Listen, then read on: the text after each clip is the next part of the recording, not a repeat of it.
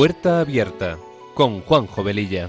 Está la puerta abierta, la vida está esperando con su eterno presente, con lluvia bajo el sol.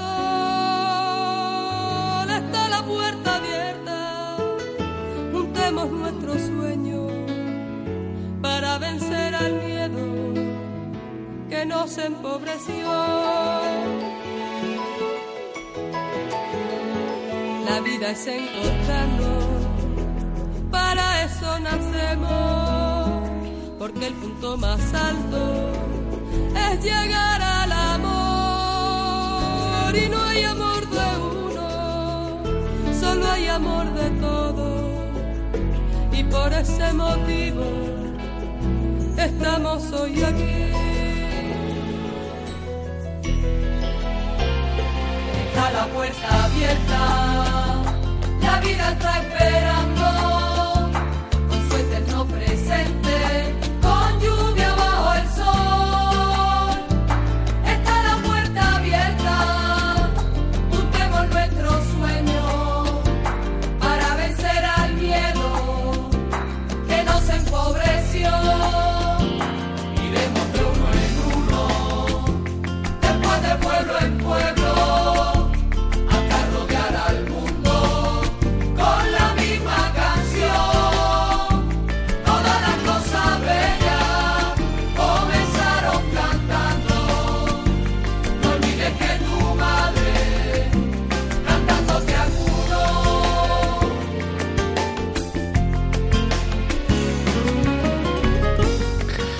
Queridos oyentes de Radio María, muy buenas tardes. Encantados de estar con vosotros un sábado más en este programa que emitimos los sábados de 3 a 4 de la tarde, hora peninsular, y de 2 a 3 en hora canaria, que con una frecuencia quincenal.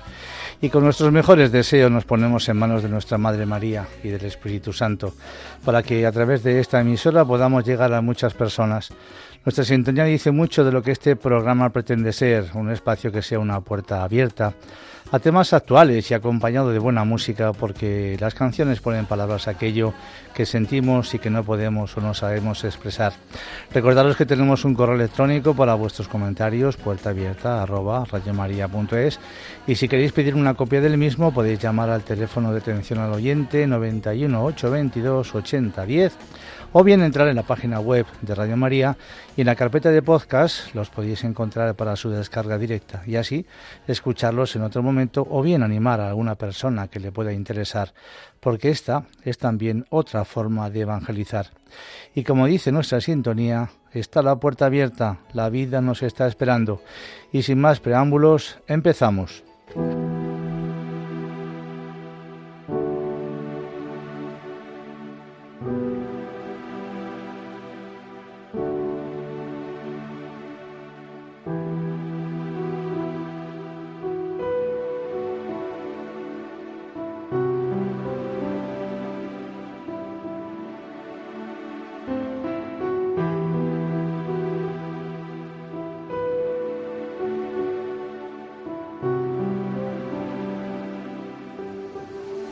Hay muchas personas que por desgracia piensan que después de la muerte no hay nada, que solo tenemos una vida.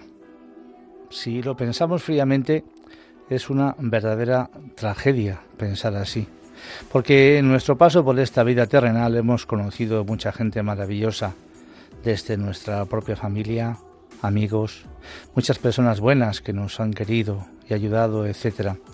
Y entonces se mueren, nos morimos, y, ya está.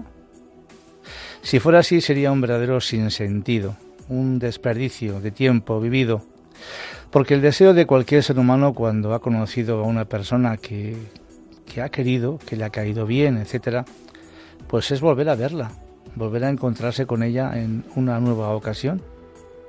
En este mundo, y por qué no, en el que está por llegar. Y nuestra Madre, la Iglesia, nos enseña que ese mundo puede ser el cielo, el infierno o el purgatorio, como puente entre los dos.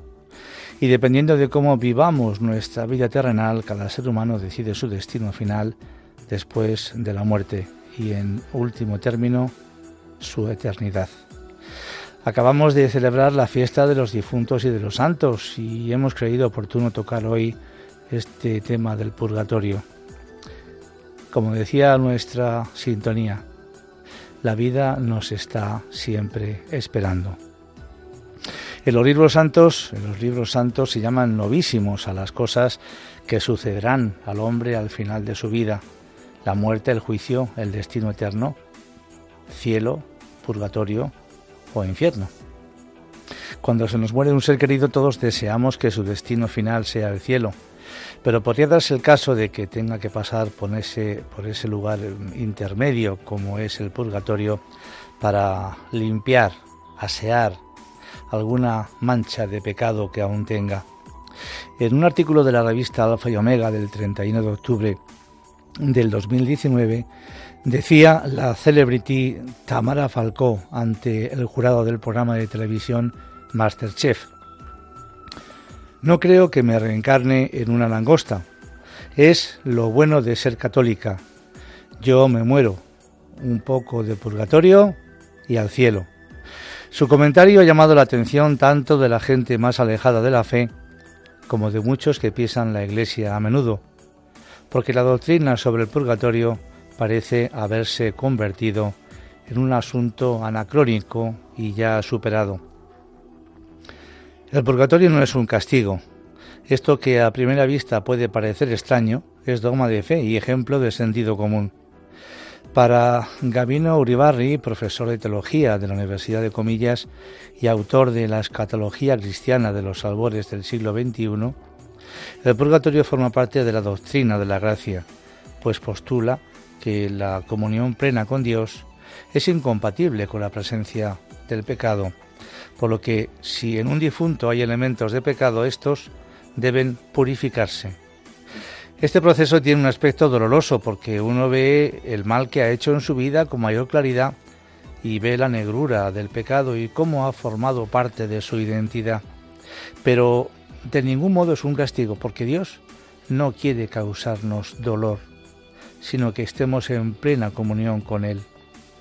Cuanto más se acerca uno al que es la luz y la vida, más capaz es de ver su realidad y su pecado. Por ejemplo, salir de la droga es un proceso doloroso que incluye el dolor que causa reconocer el mal que uno ha hecho y que durante mucho tiempo ha formado parte de su identidad, dice Uribarri. Asimismo, este proceso forma parte del amor de Dios, que quiere que estemos en comunión con Él. Es como si te preparas para una boda. Tienes que entrar bien vestido, como explica la parábola. El purgatorio es vestirse de fiesta para el encuentro definitivo con Dios.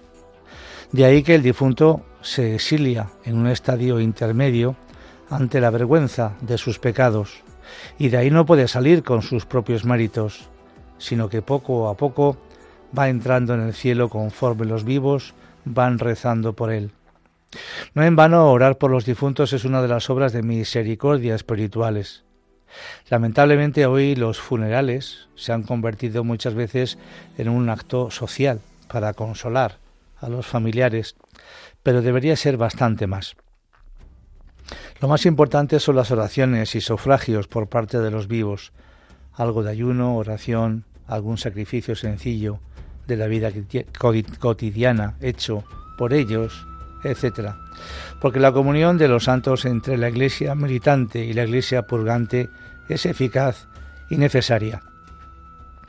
San Pablo en su carta a los Efesios dice que la vida cristiana es como una lucha o combate espiritual una lucha que no es contra la carne ni contra la sangre, sino contra los principados, contra las potestades, contra los dominadores de este mundo de tinieblas, contra los espíritus malignos del aire.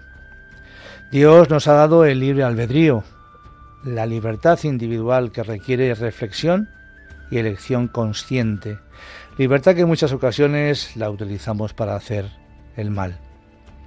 Decía Cervantes en el Quijote que la libertad es uno de los dones que los cielos han concedido a los hombres.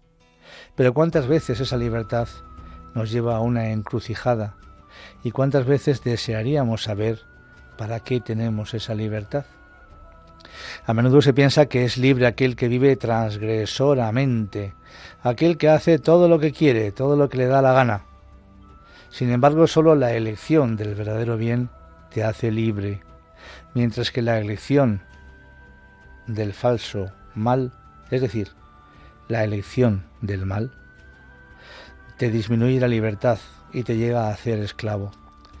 Esta frase es muy importante y voy a repetirla.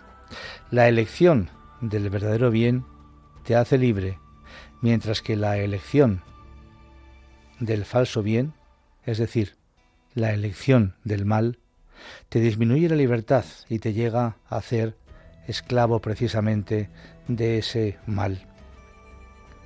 Todos sabemos que si nos pasamos de la velocidad permitida con el coche y nos cogen, vamos a tener que pagar una multa, que no deja de ser el redimir ese acto punible que hemos hecho, que merece en definitiva pues, pues una pena, un castigo. Hoy en día parece que todo vale, o que el sentido de las cosas puede ser diferente según la visión de cada uno. El problema es que pues hemos perdido el sentido de la trascendencia, que no es otra cosa que la consecuencia o el resultado de carácter grave o muy importante que tiene una cosa que toda acción presente y que tendrá y puede tener consecuencias importantes en el futuro. Por cierto que de ese tema de la trascendencia vamos a hablar con profundidad próximamente y ya os anticipamos que va a ser muy interesante.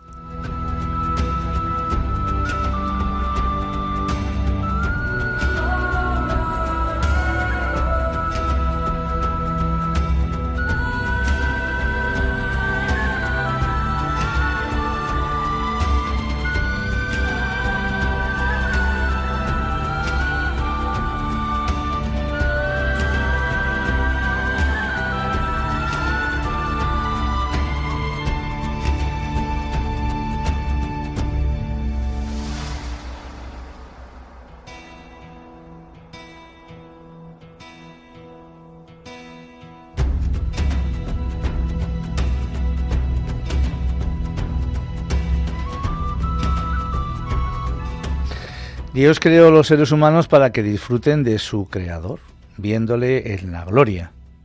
La Iglesia enseña la existencia del purgatorio en donde las almas de los justos que mueren con mancha de pecado se purifican espiando sus faltas antes de ser admitidas en el cielo. Entre tanto, pueden recibir ayuda de los fieles que viven en la tierra, aunque no sea doctrina definida, se mantiene como doctrina común que el sufrimiento mayor del purgatorio consiste en la pena de ausencia, porque las almas están temporalmente privadas de la visión beatífica. Sin embargo, no hay comparación entre este sufrimiento y las penas del infierno. Es temporal y por eso lleva consigo la esperanza de ver a Dios algún día cara a cara. Las almas lo llevan con paciencia, pues comprenden que la purificación es necesaria. La aceptan generosamente por amor de Dios y con perfecta sumisión a su voluntad. Están totalmente ciertas de su salvación. Tienen fe, esperanza y caridad. Saben que ellas mismas están en amistad con Dios, confirmadas en gracia y sin poder ya ofenderle más. Las almas en el purgatorio pueden orar, y obtener el fruto de la oración. El poder de su oración depende del grado de santidad que tengan. Es cierto que pueden orar por los que viven en la tierra y debemos animarnos a invocar su ayuda con la confianza de que ellas nos escuchan. Entienden perfectamente nuestras necesidades porque las experimentaron y porque están agradecidas a las oraciones, sacrificios y santas misas que ofrecemos por ellas. Por eso las almas del purgatorio pueden ser intercesoras. Santa Catalina de Siena decía que las almas del purgatorio que han sido libradas de sus penas nunca se olvidarán de sus benefactores en la tierra e intercederán por ellos ante Dios. Además, cuando esa persona llega al cielo, ellas saldrán a recibirlo. Además, sus plegarias protegen a sus amigos de los peligros y los ayudan a superar dificultades. Santa Catalina de Boloña, Santa Italia del siglo V, en una ocasión dijo, He recibido muchos y grandes favores de santos, pero mucho más grandes de las santas almas del purgatorio. San Juan Macías, otro santo, que tenía una gran devoción por las almas del purgatorio y con sus oraciones, especialmente el rosario, logró liberar a un millón cuatrocientas mil, según él mismo afirmaba tras una revelación divina. Como retribución, obtuvo extraordinarias y abundantes gracias y ellas lo consolaron en su muerte. Por cierto, de la intervención divina a través de este santo, hablamos en nuestro programa del 24 de febrero del 2018, titulado El milagro del arroz de Olivenza en Badajoz. Un precioso programa. También sabemos que ha habido santos que nos han dejado oraciones para estas almas, como San Nicolás de Tolentino del siglo XIII, que es conocido como el patrono y protector de las almas del purgatorio, porque en vida los fieles le pedían que rezara por los difuntos debido a las conversaciones, a las conversiones que obtenía. También San Agustín y Santa Brígida o Santa Faustina Kowalska, apóstol de la Divina Misericordia, fallecida en el año 1938 en Cracovia, que recibió la gracia de ver el purgatorio, el cielo y el infierno. Ella cuenta que una noche su ángel de la guarda le pidió que la siguiera y se encontró en un lugar lleno de fuego y almas sufrientes. Les eh, preguntó qué era lo que más las hacía sufrir, y las almas le contestaron que era el sentirse abandonadas por Dios. Ellas rezaban fervientemente por sí mismas, pero no era válido, porque solamente nosotros podemos ayudarlas. Luego vio a la Virgen María que las visitaba y que ellas la llamaban estrella del mar. Finalmente su ángel guardián le pidió que regresaran. Al salir de aquella prisión de sufrimiento, escuchó la voz del Señor que le dijo, Mi misericordia no quiere esto, pero lo pide mi justicia. Ella cuenta todo esto y que lo escribió, escribió todas estas experiencias, porque así se lo pidió el mismísimo Señor Jesús. Por cierto que el santuario de la Divina Misericordia en Cracovia, donde se encuentran los restos de Santa Faustina, es un lugar precioso que gracias a Dios he podido visitar y que pues eh, os lo recomiendo de verdad. Por otro lado, la Madre de Dios le reveló a Santa Faustina y también a Santa Brígida que no hay pena alguna en el purgatorio que mediante mi auxilio no se vuelva más suave y más fácil de soportar. En la Biblia, pues eh, encontramos diversas referencias al purgatorio, como en los Evangelios de San Mateo, de San Lucas, en la primera carta de San Pablo a los Corintios. Tenemos eh, también diversas herramientas para poder pedir la liberación de un alma que allí se pueda encontrar a través de las indulgencias. La Constitución Apostólica Indulgentiarum Doctrina del Papa San Pablo VI señala en su norma 15 que un católico puede obtener una indulgencia plenaria por un difunto en todas las iglesias u oratorios públicos, siguiendo las condiciones habituales de confesión sacramental, comunión eucarística y oración por las intenciones del Papa. También en su norma 17 se dice algo muy bonito. El fiel que emplea con devoción un objeto de piedad, crucifijo, cruz, rosario, escapulario o medalla, bendecido debidamente por cualquier sacerdote, gana una indulgencia parcial. Esto la verdad que, que cuando lo leí pues me encantó y quería compartirlo con vosotros. Cada 2 de noviembre se puede obtener una indulgencia plenaria para el alma de un ser querido, un familiar, un amigo. Y también hay otras formas de conseguir indulgencia, como por ejemplo el rezo del Santo Rosario. Vamos a escuchar ahora una preciosa canción del grupo Tercer Cielo, titulada Un día te veré. La letra tiene muchísima profundidad. Un día te veré. ¿Y cuándo? Pues está, está pensada pues en nuestros familiares, amigos que ya han fallecido. Un día nos volveremos a encontrar con ellos cara a cara y que ese día será de auténtico gozo y será podremos eh, ver colmada toda nuestra esperanza. Adelante.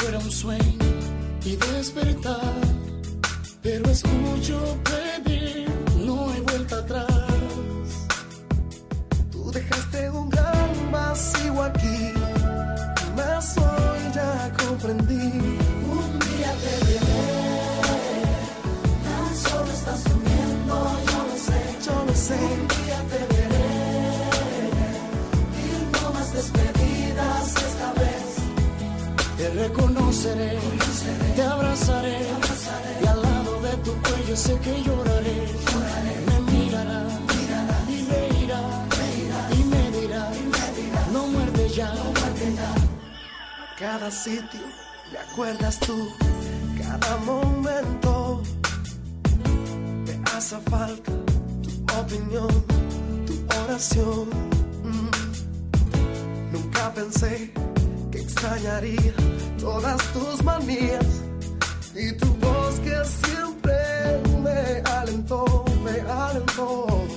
En Jesús encontré consolación y Él me prometió un día te.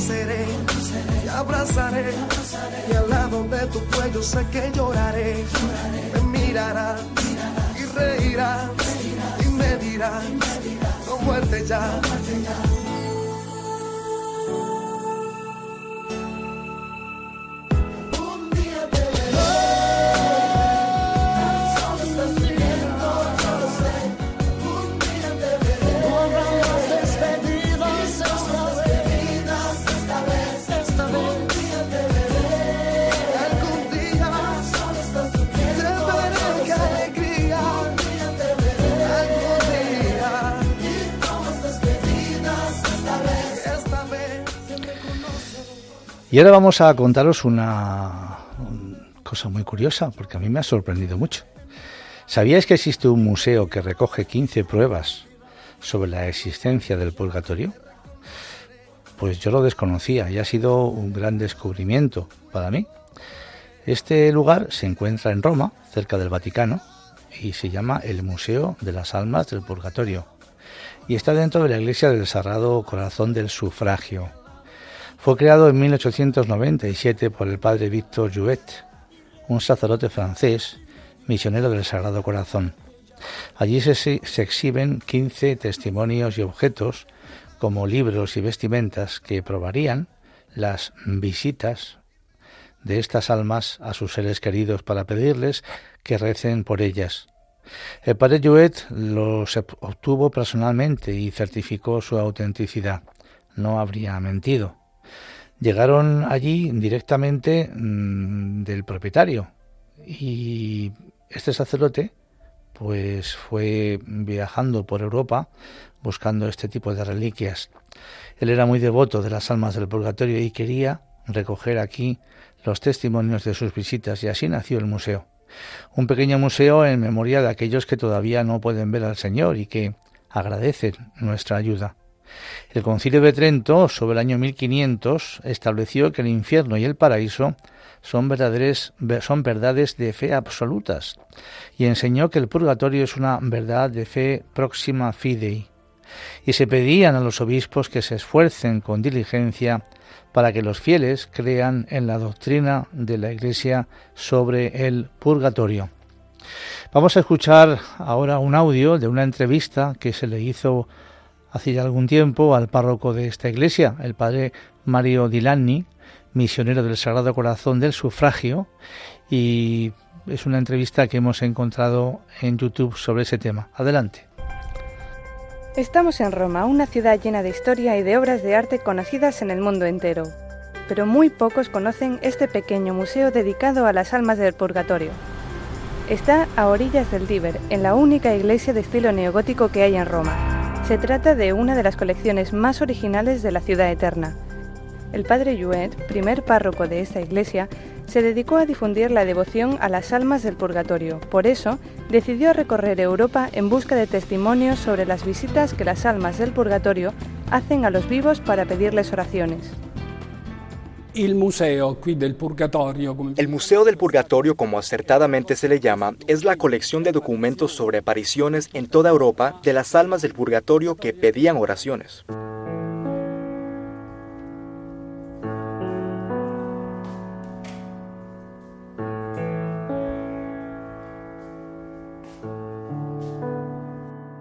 Así se puede ver la marca de fuego que dejó la difunta Palmira Rastrelli en 1871 sobre un libro.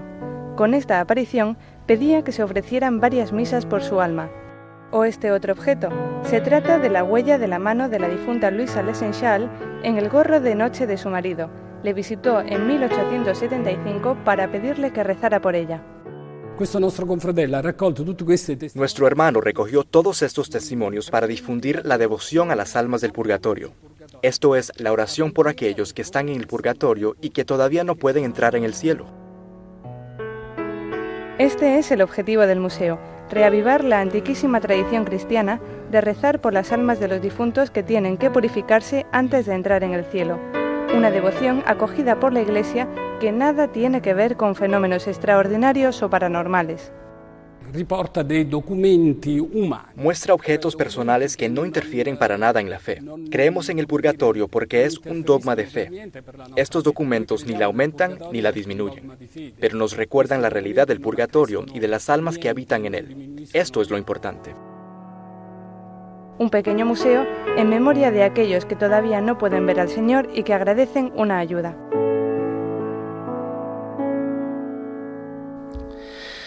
Pues eh, este, este audio que acabamos de escuchar, me dice mi compañero Javier desde el control, que está realizado por una agencia de noticias católica que se llama ROM Reports, por si lo queréis eh, buscar en, en Internet.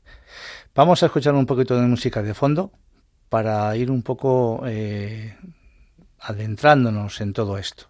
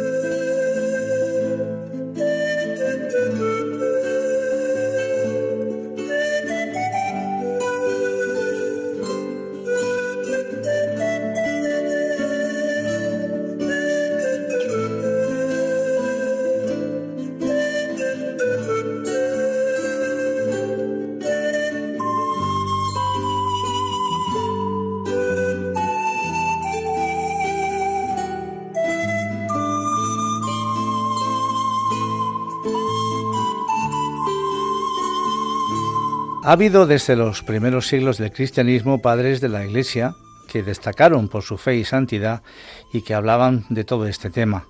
En el año 211 Tertuliano mm, dijo, nosotros ofrecemos sacrificios por los muertos.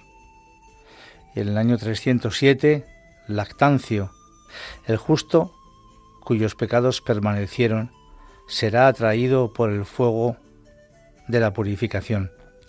En el 386, San Juan Crisóstomo, no debemos dudar de que nuestras ofrendas por los muertos les lleven un gran consuelo. En el 580, San Gregorio Magno, respecto a ciertas faltas ligeras, es necesario creer que antes del juicio existe un fuego purificador.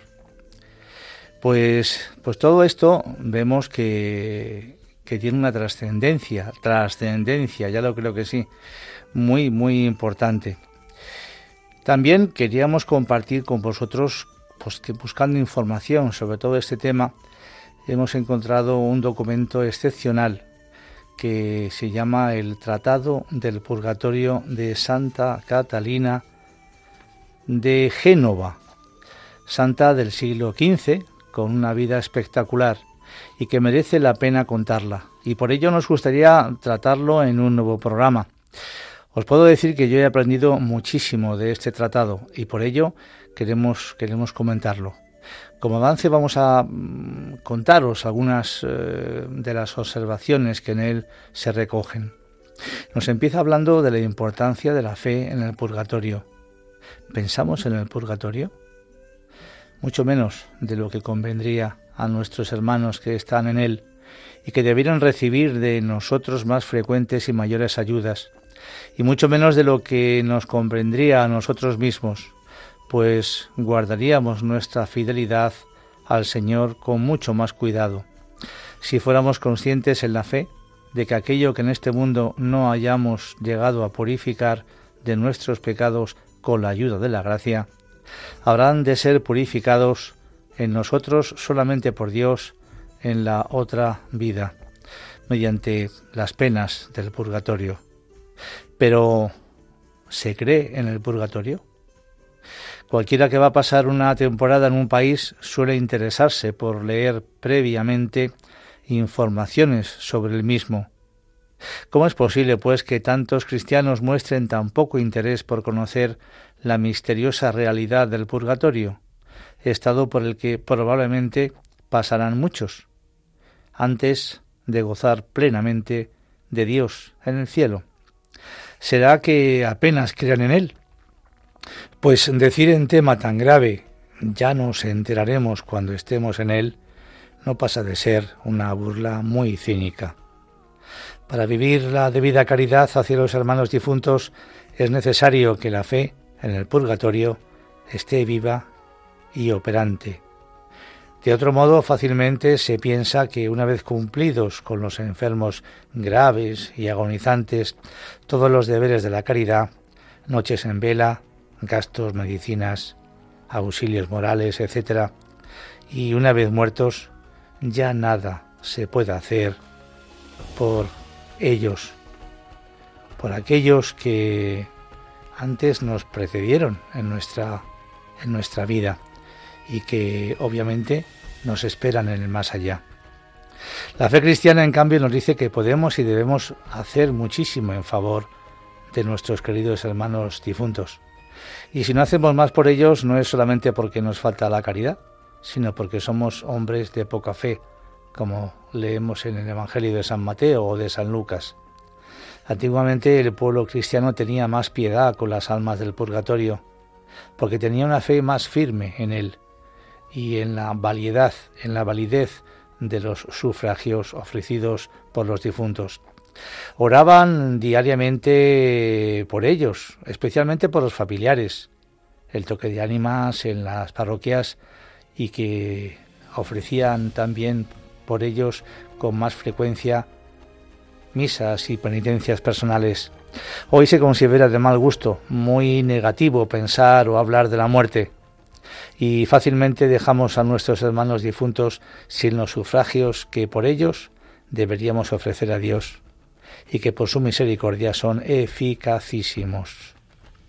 La Iglesia, sin embargo, no cesa de estimularnos a rogar y a ofrecer sacrificios por ellos.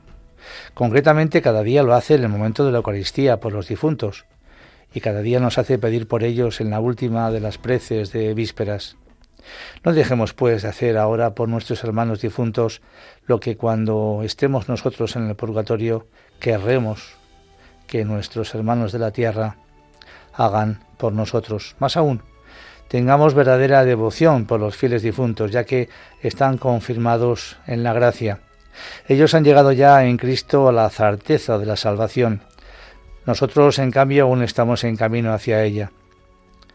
Pues todo esto que ojalá podamos eh, tenerlo, tenerlo en cuenta. Nosotros, en cambio, aún estamos en camino hacia ella, hacia la salvación.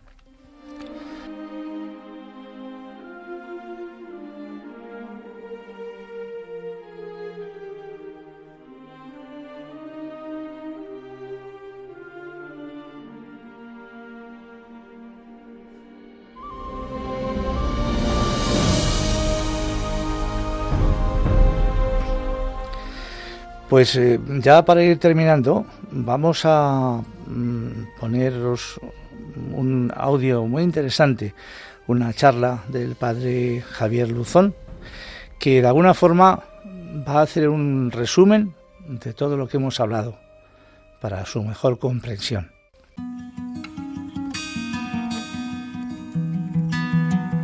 Recientemente el Papa eh, ha querido en un discurso al Consejo Pontificio sobre la cultura y las academias pontificias, ha querido recordar que hay uno de, uno de los aspectos de nuestra fe que son preciosos y que los tenemos un poquito ninguneados.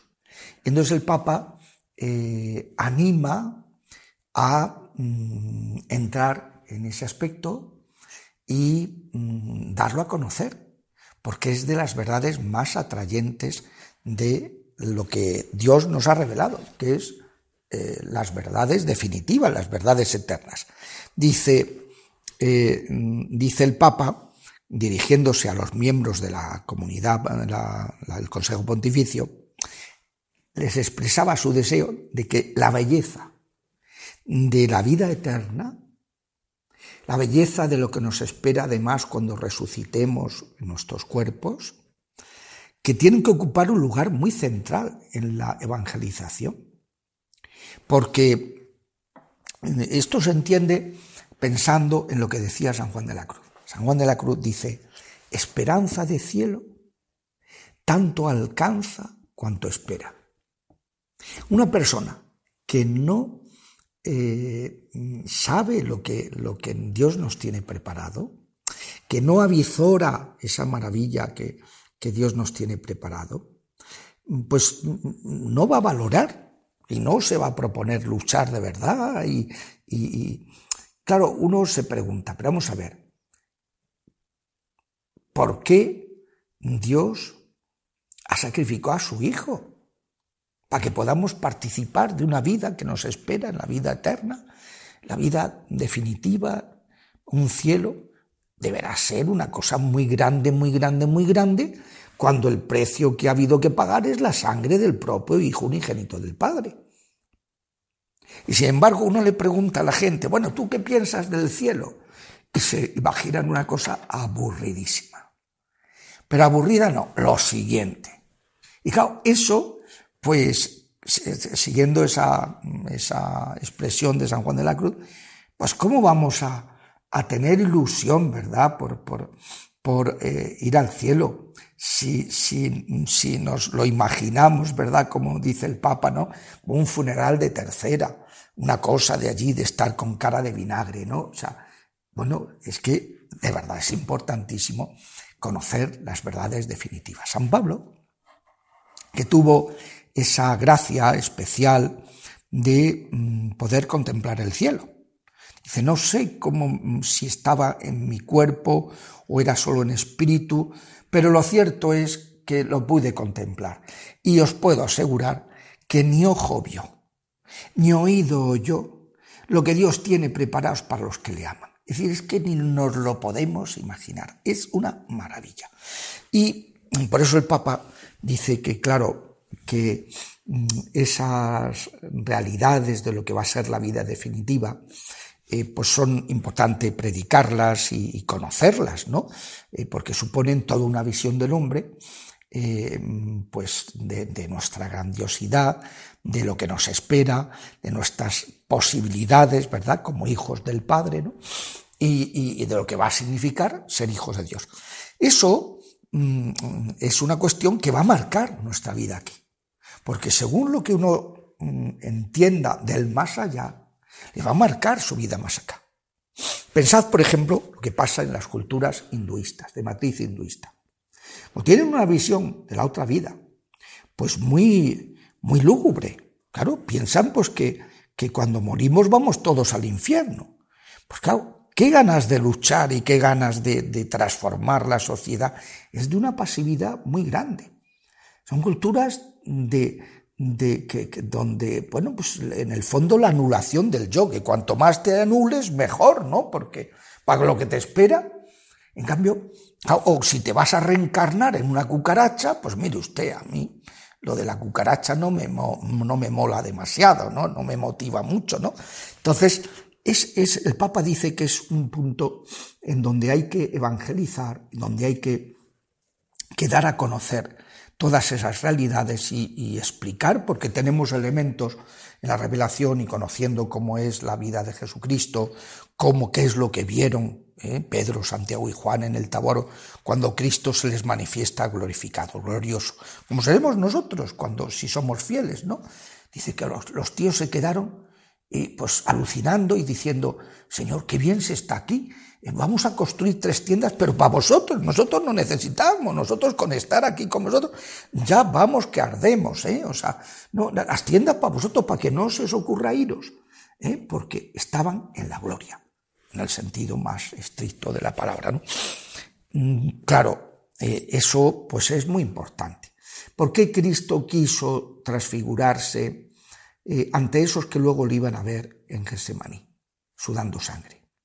para que no se olvidaran que ese que estaban viendo glorioso y que veían que el Padre decía, este es mi hijo, que lo que va a hacer es lo que yo le he pedido, que no penséis que es que es un, un fracasado, no, no, es que eso es el modo como os va a rescatar. Y aparecieron Moisés, que yo es lo que he dicho, la ley, la Torá, toda la ley se, se ordena, todos eh, los, los, profetas anteriores, ¿no? los libros históricos se ordenan a, a revelar esta realidad. Elías, lo máximo de los profetas, ¿no? Pues esto es lo que yo he estado profetizando, todos dando testimonio de que ese que estaba ahí glorioso, glorificado, mostrándose en su, en su gloria, era el que luego iban a ver abatido, eh, triturado, aplastado, varón de dolores, ¿no? despreciado, eh, pues mm, unos, unas semanas después. Es muy importante, ¿eh? el Señor quiso eso para que luego no desfallecieran en su fe cuando llegara el momento de dolor.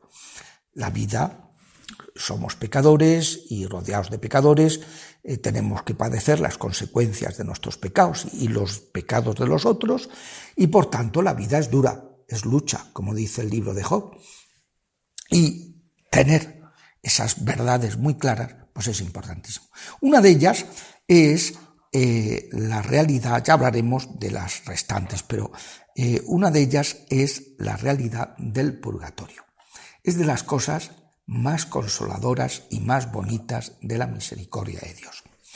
Vosotros imaginaos que tuviéramos que morirnos y nos quedáramos cristalizados en el sistema el que hubiéramos muerto. Entonces, pues con una miajita de soberbia, con otra poquita de avaricia, con otra poquita de, de mal carácter, de mal genio, con otro poquito de flojera.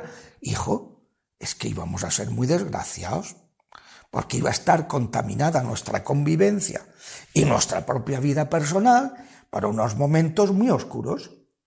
Dios ha tenido esa maravilla, esa misericordia, de que, la de, de que podamos, después incluso de acabar nuestra vida terrena, completar lo que no hayamos sabido hacer en esta vida.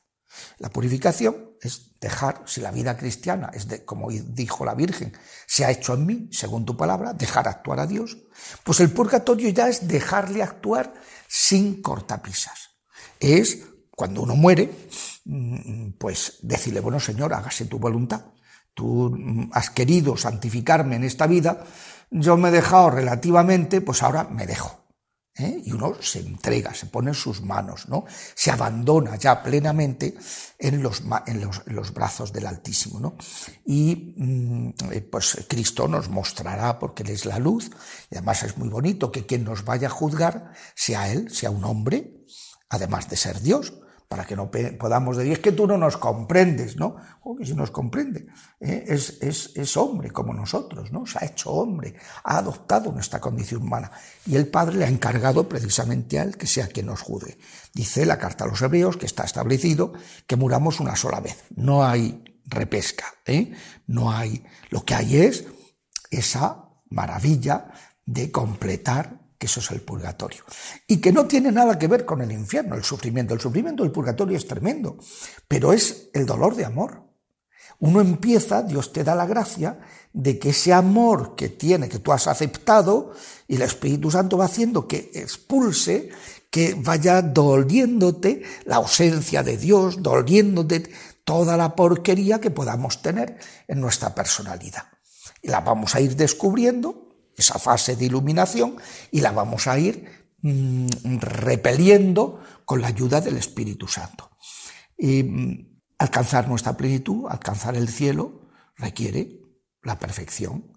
Y eso, pues, cuando no la hayamos alcanzado en esta vida, pues tendremos que conseguirla en el purgatorio.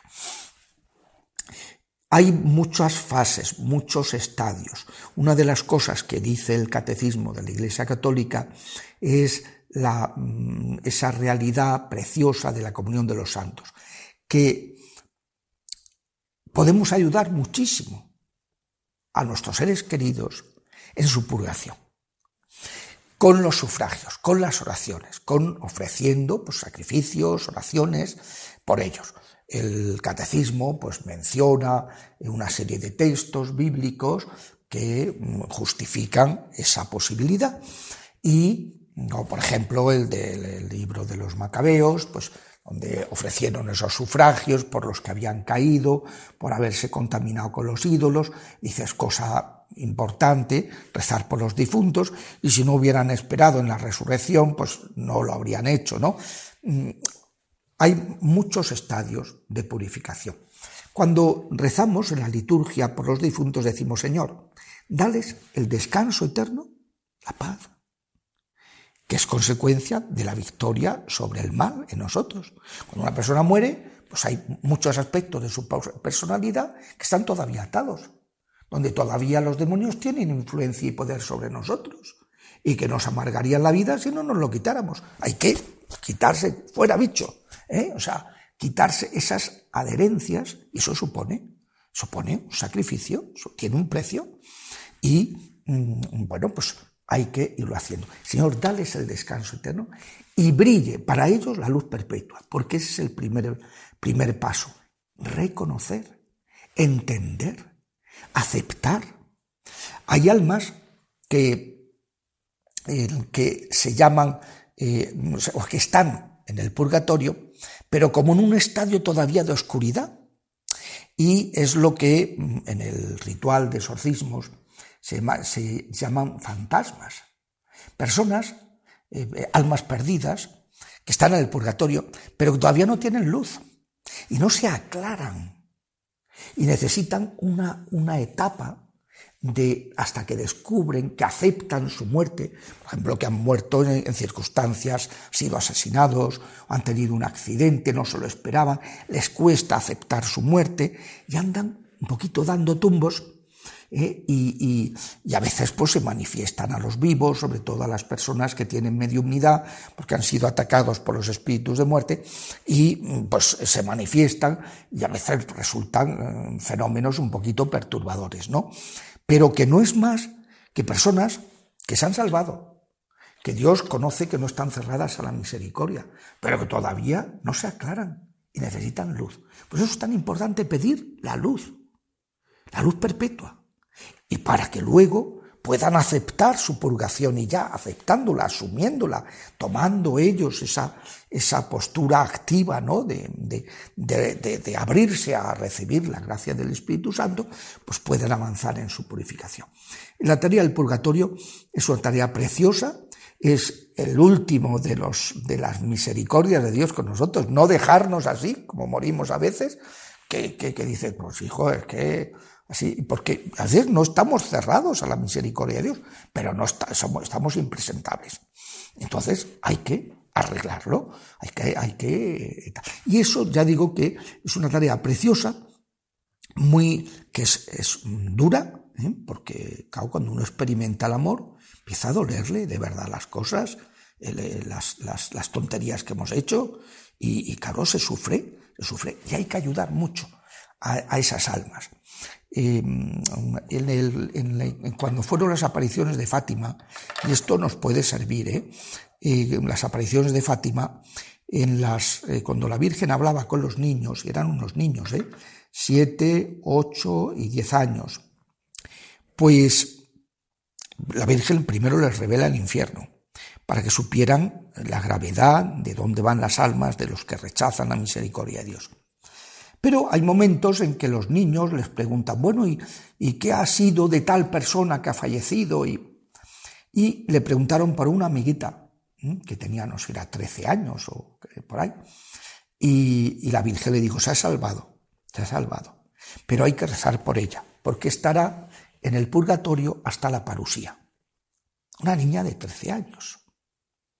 O sea, lo del purgatorio es una es que de verdad entrar en el cielo es una cosa grandiosa y requiere pues una limpieza. Y a veces pues hay determinadas actitudes muy arraigadas que son difíciles de, de, de, limpiar. Y eh, por tanto pues, puede haber pues, claro también el, el, a veces pensamos que toda purificación es igual.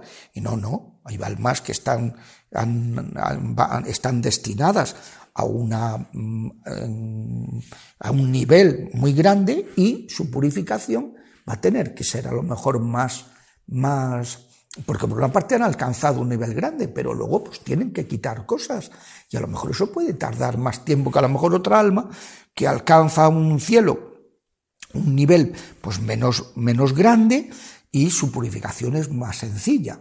Más, es un misterio.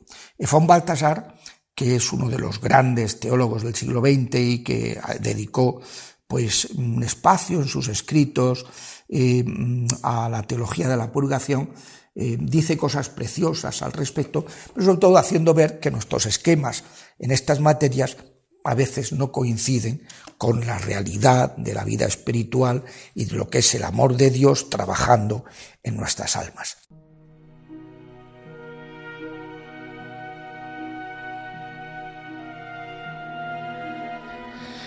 Pues eh, después de escuchar esta, esta conferencia del Padre Luzón, la verdad es que no tiene, no tiene desperdicio. Yo creo que, en fin, si ha quedado alguna cosa un poco incompleta o que eh, no se haya podido entender muy bien, yo creo que él lo explica maravillosamente bien. Y ya para ir terminando el programa, que el tiempo ya nos va apremiando, pues tenemos aquí una oración que me gustaría hacerla con todos vosotros es una oración que está dirigida, dirigida a nuestros familiares, a nuestros familiares que puedan estar en el purgatorio.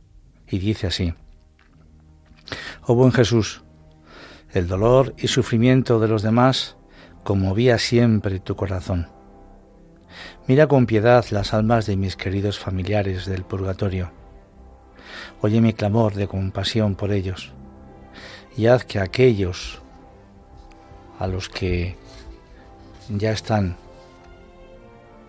allí, que separaste de nuestros hogares y corazones, disfruten pronto del descanso eterno en el hogar de tu amor en el cielo. Que así sea.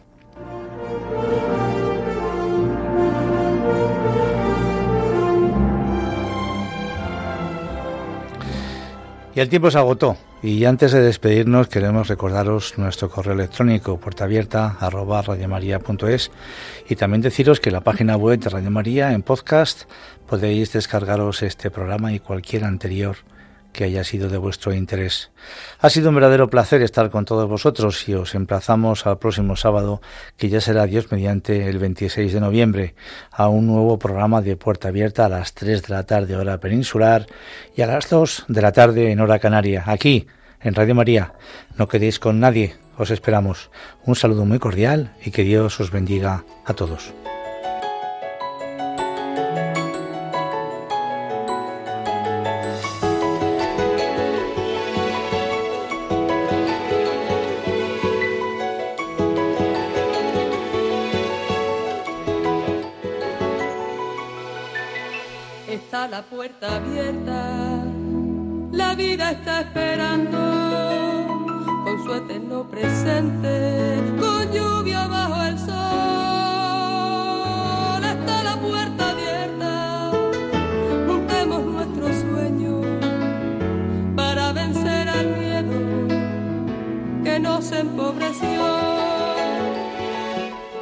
Así termina Puerta Abierta con Juan Jovelilla